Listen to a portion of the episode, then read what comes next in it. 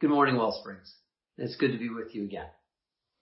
The image I'm going to show you in just a moment is familiar to some of you, but I recognize it's not familiar to all of you. It is one of the techniques, one of the practices that we regularly use in our Wellsprings 2.0 group, the foundational small group here at Wellsprings. It's actually how Wellsprings began. Hmm. We also call it listening to our lives. So this image right here, it's a, a kind of um, it's a tool for gifts discernment. The idea is that you kind of work with these axes and the four quadrants within the overall box, and you fill in as many things as you can for each of the four quadrants. I'm not good at and I don't like. As many things as you can think of. I'm good at, but I don't like. Number two. I like, but I'm not good at. Number three, all the way to number four. I'm good at, and I like. And the idea is that, you know, everything from brushing our teeth to washing our face to walking the dog, from pastoring to parenting to all forms of professional activities, leisure time, spirituality. We fill in as many things in these four quadrants as we can. One of the really interesting things about leading this little practice of this gift discernment exercise, mostly at Wellsprings over the years for me, but also beyond Wellsprings at, at times, is that sometimes people will reflect that, you know, there was a time in their life when uh, they could identify something in box number three, something that they weren't uh, good at, they liked doing, and then at a certain different point context in their life, it kind of moved into box number four, something that they were good at doing and they liked doing. Sometimes people will even reflect that uh, something that used to be in box number four, something I'm good at, like doing at one point, has become something I'm good at, but I don't really like doing any longer. And sometimes there's kind of a Uh, a fine line. It's not just about the activity itself, but it's about its time, context, place, what else is going on in our lives that determines at a given moment where we put it and in what box on this little grid. Today's Spirit Flicks movie kind of gets at the heart of maybe the difference or that fine line of what separates a, a good ad and a like from good at but, but don't like. The difference between kind of a, a flow state, a really immersive, vital, alive kind of activity, an activity that even if we're good at it, has started to take on a sense of maybe drudgery or obligation. So Spirit Flicks which now, God, I'm begin it today for the summer, 2021. We've been doing since the very beginning, since that first summer, 2007. Spirit Flicks, which is essentially about the stories that we watch on our screens and the spiritual meaning that we make and derive out of those stories that we watch on our many different forms of screens. The movie for today is another Pixar gem. I think probably every single year over the last 14 summers, there has been a Pixar movie of one form or another featured during Spirit Flicks. This is yet another uh, Oscar-winning Pixar movie. And it demonstrates once again that Pixar does not continue to rest on just what it is already known for, but continues to expand both its, its breadth the kinds of stories that they're telling and also the kinds of communities and people that these stories are being shared about, and also the depth, philosophically, psychologically, spiritually. I absolutely adored today's movie, Soul. It is about a particular character, and the character in this character's orbit. A guy named Joe Gardner, who, when we first meet him, is a frustrated jazz musician who is leading a uh, middle school jazz band class as a music teacher, and you can tell that he is not at all excited by his life. He is not where he thought he would be. And what we see start to happen in this movie of Joe kind of walking through his life of feeling like, you know, is he a has been or never was, um, voiced by Jamie Foxx, Joe gets his big break. he gets to play for a famous saxophonist, um, Dorothea Williams, she's called in, in the movie, her quartet. And he gets a tryout uh, because the drummer in the quartet was once Joe Gardner's high school music teacher. And he says to Joe, you know, you're the only reason I made it through high school. So he brings Joe in for maybe his big break and he just plays from this state of flow, deep soul and spontaneity and vitality. And he gets the gig. And he is so overwhelmed with joy that he becomes profoundly inattentive to his surroundings and he falls down an open manhole in the middle of a New York City street and he plummets apparently to his death. He wakes up in the afterlife and we see him ascending now in the form of all the other souls, kind of a bluish blob. Like if those of you who are uh, Gen Xers might remember uh, the Saturday morning cartoon Shmoo, they look like kind of like soulful shmoos uh, in the afterlife. And he's ascending up this kind of divine escalator to this amazing, welcoming, warm light, but he does not want to go there. He wants to get back to life because he's just had his big break. And this is a fantastical story. So much of it happens in this created uh, afterlife. And so um, because it is a world that you have to immerse yourself in to really get.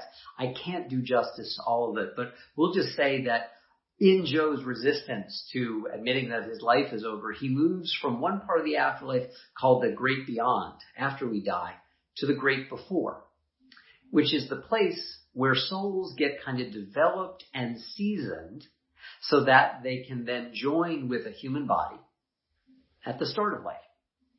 So Joe becomes kind of a, a mistaken for a mentor for these developing souls in the great before. And he gets uh, kind of connected with a new soul, developing soul called 22. She's voiced by Tina Fey. The, the challenge with 22, however, is that 22 has been doing this soul preparation, what they call in the, in the You Seminar, getting prepared to go to Earth, to go to life for a very, very long time. But 22 is kind of mm, cynical about it all. She doesn't really see the point. And Joe, thinking that this is the way eventually he'll be able to get back to life himself, um, kind of cajoles and wrangles and tries to get 22 to be prepared to go down to Earth. 22 does not want to. She doesn't really see the point of living. What's so special about it, she thinks. And one of the things that they do is uh, through this journey of kind of Joe tracing and trying to catch up with 22 and the great beyond, or excuse me, the great before and the afterlife, is they uh, wind up in a part of the great before in which people experience flow states here in life. And you kind of see the complement in this uh, afterlife state but again, this is with people who are still alive. Like I said, kind of try and keep up with me. It's kind of hard to describe, but it is beautiful to watch. Very immersive. And you see people in these flow states of deeply engaged in meditation or art in their life. And you see these pictures of kind of souls at bliss. But just adjacent to the flow state place is a place that's kind of dingy and depressing and despairing. You see, it's a place where people who were once in flow have entered a place of fixation, of inattentiveness to their larger lives. And what was once done from a place of love, of joy, of vitality and vibrance has become obligatory and drudgery. This is one of the most wonderful parts of soul that it kind of talks about that fine line between not just being good at something, but finding the vitality in it, that inner vitality. The difference between holding our experience lightly, lovingly, and holding it tightly almost to the point that we kind of crush the life out of it. I'd like to give you a little practice that sometimes I use in my own life and with others to kind of demonstrate the difference between holding tightly and holding lightly when we're working with the exact same thought, emotion, or experience or activity. So you can join me in this if you want to. And really what you need to do, all you need is one of these. You need a pen. Go and grab one if you want. Or you can just watch. And what I'm going to do first, I'm going to ask you to join if you want to, is grab that pen as tightly and as firmly as you can. No half measures. Put your back into it. Really grab it and notice what's starting to happen in your hand. you can notice parts of my hand are going white and parts are turning red and the blood is pooling in parts of it and seems to be receding from other parts. And wow, all my attention, all my focus is going to my hand and it's cramping and it doesn't feel very good. And now, shifting to holding that pen lightly, opening up, noticing the blood kind of rushing from my hand back into the rest of my arm. I'm noticing even the rest of my body start to ease up. It was really tight and tense, even though my hand was only clasped tightly around that pen. So just kind of noticing the difference between what it is to hold the same exact pen tightly and lightly. And then I want to extend it another step. I'm going to take something I'm good at. I'm good at cooking. And I'm going to take this pen, and again, if you have a piece of paper, you can join me in this if you want to, and I'm going to hold that pen as tightly as I can. As tightly as I possibly can. I'm going to write that sentence. I'm good at cooking. And then I'm going to write the same sentence, holding it lightly. I'm going to disappear from the frame for just a moment here, but I'll join you in a second. Like I said, join along at home if you wish to. Holding it tightly at first, and then next, holding it lightly and writing the same sentence both times. See you in a moment.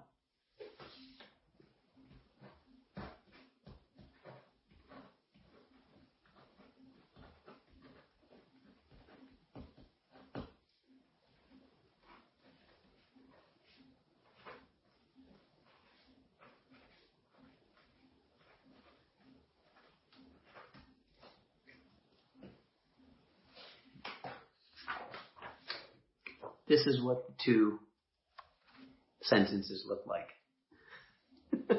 the first one kind of chicken scratch.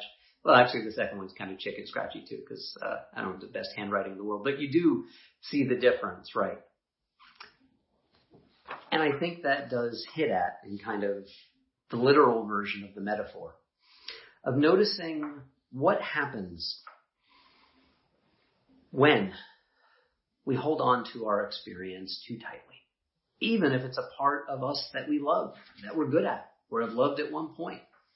To the same lesson, I think, with pain or, or discomfort, the kind of just natural discomfort that comes along with being alive, having our hearts broken, being disappointed, the difficult things in life. This is at the heart of what soul is all about the difference between holding tightly and holding lightly in our experience. And so at one point, and I can't exactly choreograph to you how this exactly happens, just go with me. Joe and 22 find their way back to Earth. Except, kind of like Freaky Friday and all those switcheroo movies, 22 finds herself inhabiting Joe's body and Joe finds his soul in the body of a therapy cat at the hospital where his comatose body was being cared for. And like in all those movies, those switcheroo movies, they all have one moral and it's a wonderful moral. You know, they always get someone who's kind of holding things tightly or feels stuck in their lives.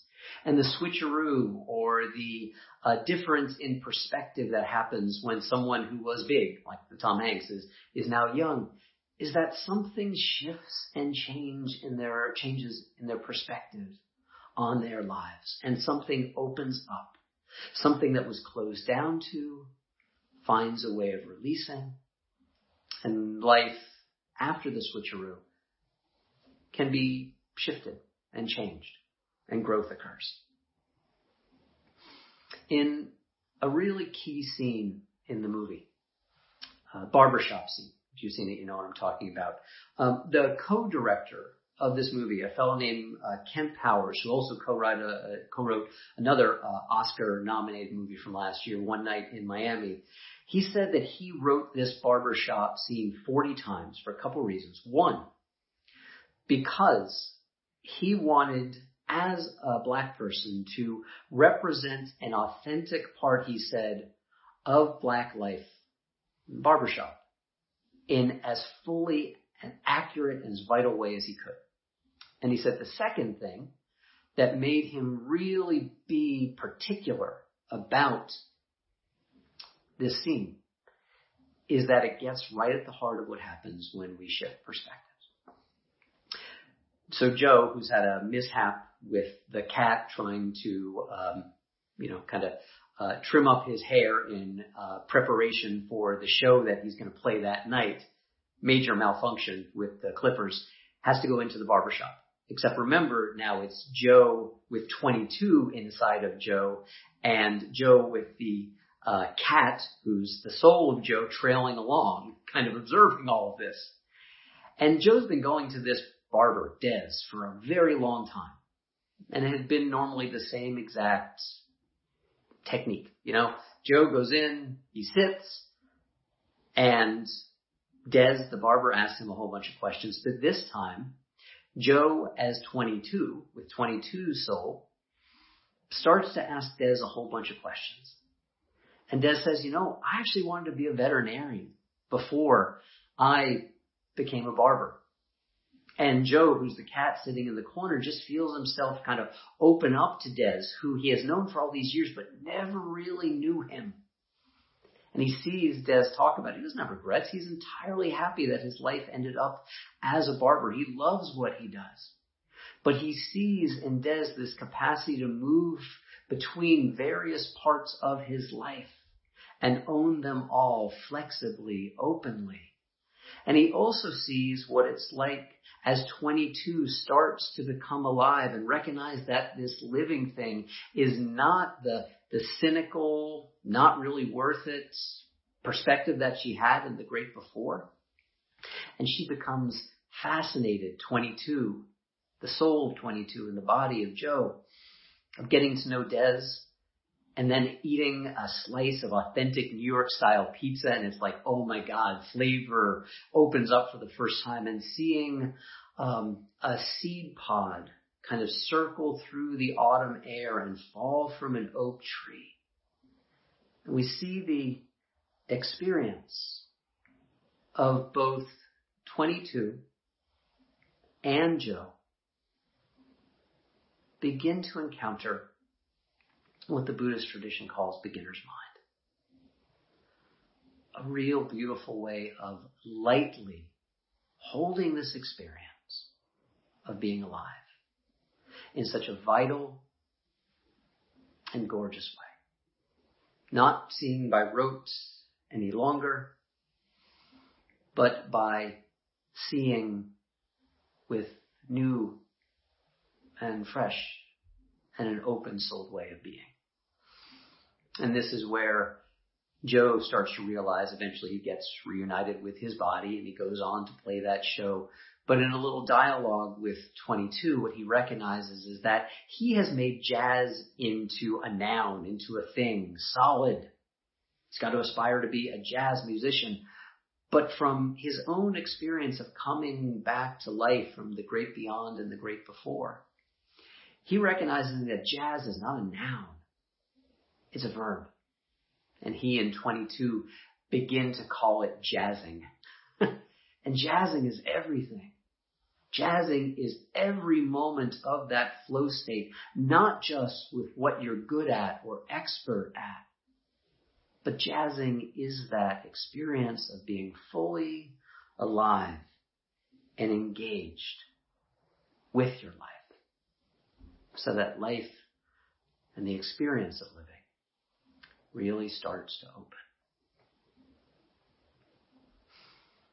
There's a detour back to the great before for a moment, and again, if you haven't seen the movie, see the movie. Even if I've been describing it to you, it's still so worth it. I'm going to watch it a second time. So there's a scene where Joe finds his way back to the great before, and one of these characters that they call uh, Jerry's that all have English accents, but are all one manifestation of one kind of spirit. Um, Joe is talking about, you know, the necessity of finding his spark, finding his purpose, and how it's starting to change and shift for him, and how it's started to change and shift for 22 as well. And one of these uh, Jerry's, one of these kind of spirit guides, the kinds that guide souls into living, just kind of shakes his head, or they shake their head, and this Jerry character says, you, you humans and your purposes. I think what this Jerry character is pointing out is that sometimes even when we think we've found our purpose, if we cling to it tightly, we will kind of squeeze the lifeblood out of it. And that sense of vitality and beginner's mind might be lost and we'll find that it has become obligatory and drudgery. And so eventually Joe does find his way back to Earth and he gets to sit in with Dorothea Williams and the quartet and he's amazing. But after the show, he has one of those moments. Is that all there is? And this is where he accesses again. It's not jazz that he is about. It is jazzing. And he remembers what it was like to see the world through different eyes and for 22 to see the world through different eyes. And he re-engages that beginner's mind as he sees a seed pod fall down on a beautiful autumn New York day from an oak tree. And he falls back in love with his life again. And begins to treat his life as a precious thing, as a vital experience, by holding it lightly. I want to end today by just noticing something that I'm really aware of right now, and perhaps many of you are as well. That as things open back up, and many of us, this is a wonderful thing. And for many of us as well too, it's a wonderful thing, but it also might feel like an ambivalent thing. We've been living one way for more than a year. And uh, if I had a t-shirt I could print up right now, I think it would say these, these words. Don't, let's not get stuck in having to rush back too quickly, or if we're not feeling wonderful, judging ourselves for why are we feeling maybe a little bit anxious right now. These words on the t-shirt I would put would be normalize ambivalence. It's okay to feel more than one way. That's part of holding our experience lightly and not tightly. I think of something I'm seeing a lot, also feeling a lot of myself. Uh, the acronyms FOMO and YOLO. Fear of missing out. You only live once. And what I would offer us, if some of that FOMO and YOLO is showing up for you at this point, as life open back, opens back up, is to remember this. To find something small, whether you're good at it or not. But something that you notice opens up an experience of vitality and aliveness for you. And maybe we can remember the words that often are said when we light our chalice every week. That there is a divine spark in each of every one of us. And that divine spark shows up perhaps in anything that we can do. Not just in the things we're good at, not just in the high moments or the elevated moments, or the moments we think life has been reaching to. But that divine spark, right here, right now in the most commonplace and ordinary things. May you hold your life as I would wish to hold my life, lightly and lovingly, and find moment by moment the jazzing, the divine spark, always here and always holy now. Amen. And may you live in blessing. I ask if you would unite your heart with mine in this moment. Feeling the breath and the spirit as the breath and the spirit are showing up for us right now, right here. May we live in a way that allows us to make contact and to access that very ordinary praise. The sense of the divine flowing and growing and limitless and never exhausted in so many aspects of our lives. Indeed, in our very skin, in our very heartbeat, in the very breath in our lungs. May we invite ourselves to open to life right here as it is, not waiting for the ideal, not waiting for ourselves to get to some perfect form, which doesn't really exist, but instead to bring love and awareness to this moment. And with curious and compassionate hearts, just allowing ourselves to open to whatever happens. Amen.